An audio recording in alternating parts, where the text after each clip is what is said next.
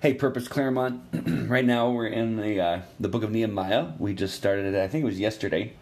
Um, just going a few chapters at a time in our Bible reading program, and going through chapter one. Just something just really stood out to me, and I just wanted to share it.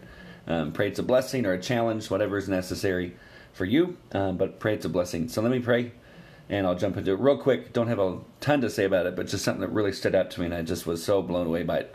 So let me pray. Jesus, pray for I pray for wisdom and discernment for all of us, always being teachable and open to uh, the leading of your Holy Spirit. Um, I pray that as we look at your word, um, I absolutely love the book of Nehemiah. God, I thank you for what it's about. I thank you for the lessons that are in it, how practical it is, especially for leaders.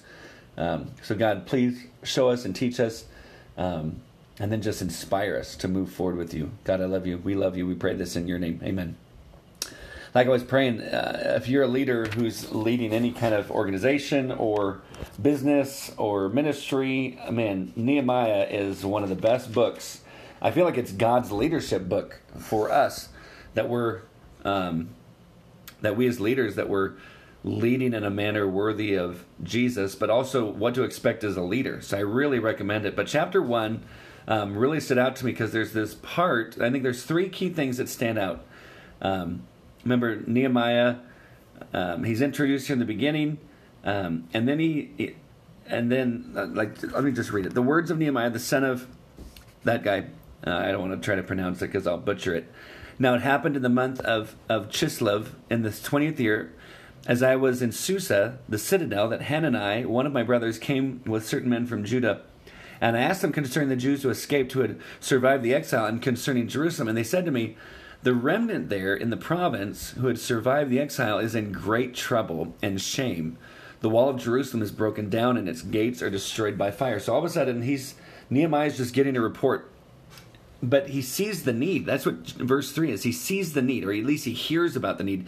He's never really been to Jerusalem. I mean, he's just um, he's heard about it. He actually has a a quote unquote regular job. You see at the very end of chapter one, he says, "Now he was the cupbearer to the king," but that's not just a that's not just like um, he just carries a cup. No, he tastes the drink before the king gets it. This is a very trusted position in that in that day. But he hears the need. The remnant there is uh, the, the, the remnant there in the province who had survived the exile is in great trouble and shame. The wall of Jerusalem is broken down and its gates are destroyed by fire.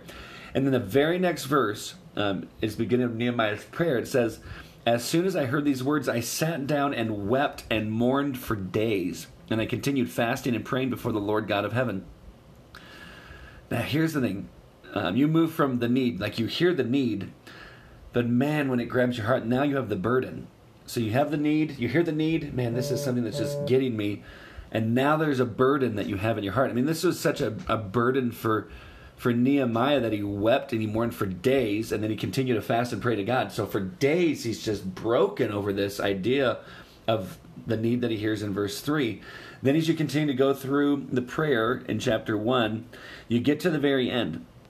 Uh, in verse 11, he says, O Lord, let your ear be attentive to the prayer of your servant and to the prayer of your servants who delight to fear your name and give success to your servant today and grant him mercy in the sight of this man. And so when he says grant him mercy in the sight of this man, he's going to stand before the king and he's actually going to ask for the king um, who has no reason to grant this request of rebuilding the temple in Jerusalem and not only let not only let Nehemiah build it, but then to pay for the whole thing. But now you see him go from the need to the burden to the calling. Like he knew this was something that he had to do. And when I when I looked at it, I thought, God, help me see the need that causes causes me to be overwhelmed. That there's that song uh, where the line in it is "Break my heart for what breaks yours," and I want my heart to be broken for the things that God is broken or God's heart is broken over. But as I see the need, I want it to be a true God-given burden, uh, the kind of burden that causes me to fast and to pray and to mourn for days. And I started thinking, like, when is the last time? Like, what am I passionate about that's grabbed my heart so much? And one of the things I wrote down was, man, I want to see churches be the church like it's described in the book of Acts, and not to be less of an organization, but just more of a, a body of believers brought together to fulfill a specific purpose. That it's a body of believers brought together to fulfill the Great Commission. Like that's what I want. Every follower of Jesus, knowing that they've been called to fulfill the Great Commission, knowing they are anointed and appointed and gifted uh, to fulfill the Great Commission, that all believers, all followers of Jesus, are called to make disciples, and then that churches are just going bonkers as we're following uh, what I believe is prescriptive in the book of Acts. And so I just I do have a burden for that. I want to see that happen. I want to see people who don't know Jesus know Jesus. I know that I want to grow in my ability to share the gospel with strangers that I meet. Um, knowing I want to be able to I want to improve and be able to discern the the leading of the Holy Spirit. That if He's giving me um, a special word to give to somebody, but to lead them into relationship with Jesus, I want that. But know that I've been called. Like, and what is it for you? What is the need that you see?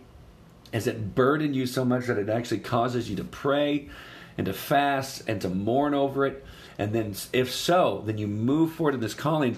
But in the calling, it's not like, okay, God, I'm going to take care of it. It's, I want to go forward with God. God, I want to go forward with you. I need you, but this is something huge. And the thing I want to make sure that we point out this is something that was beyond Nehemiah's ability to get cleared by the king and actually to to do on his own. And you'll see later on in the book, he actually gets other people and moves them into accepting um, passionately their call to rebuild the temple. And as they get through it, you'll see how long it took. I mean, I'm not not the temple. I'm sorry, but this whole thing, but not the temple, but the walls, the walls around the temple.